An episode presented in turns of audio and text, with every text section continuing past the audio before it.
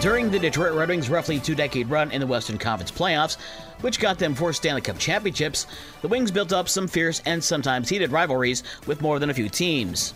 The Avalanche come to mind. That rivalry started as a result of a basically cheap shot that injured a Wings player.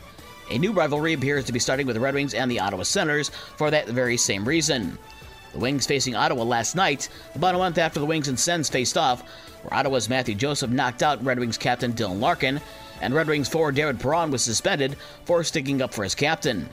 The Wings lost that game a month ago, and they did again last night. Ottawa's Shane Pinto scored at two oh five of overtime to give the Sens a three two win over the Wings. Daniel Sprong and Larkin had the goals for Detroit. Ottawa takes the season series three games to one.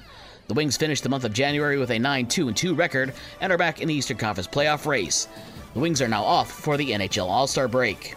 In the N B A, the other tenant of Little Caesars Arena was in action last night as the Pistons were in Cleveland. The Cavs' Donovan Mitchell scored twenty of his game-high forty-five points in the fourth quarter as the Cavs beat Detroit one twenty-eight to one twenty-one. The Pistons fall to six and forty-one, which means that Detroit would have to win out to finish the season at five hundred. Elsewhere, the Bulls beat the Charlotte Hornets one seventeen to one ten.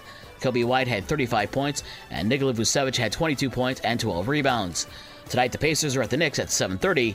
The Knicks have won eight straight. In men's college basketball last night, Virginia got twenty-one points from Reese Beekman in a sixty-five fifty-three win over Notre Dame.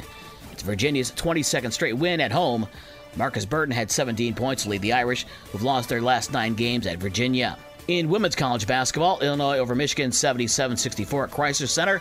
Central Michigan topped Miami of Ohio sixty-four to fifty-nine, and Western Michigan won at Eastern Michigan seventy-six to forty-nine. Tonight, number fourteen Notre Dame is at Georgia Tech at seven o'clock. Former Western Michigan football coach Tim Lester has been hired by the University of Iowa to be their new offensive coordinator. Iowa has had the worst offense in the Big Ten over the last three seasons, prompting the school to fire Brian Ferentz, the son of head coach Kirk Ferentz, this season. Lester went thirty-seven and thirty-two in six seasons in Kalamazoo and was fired after the twenty twenty-two season.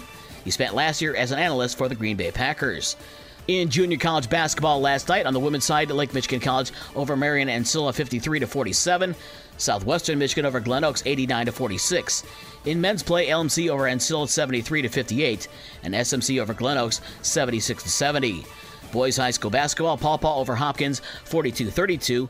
Girls basketball, Hartford over Our Lady of the Lake thirty-four twenty-four, and Lawton over Delton Kellogg fifty-two to sixteen.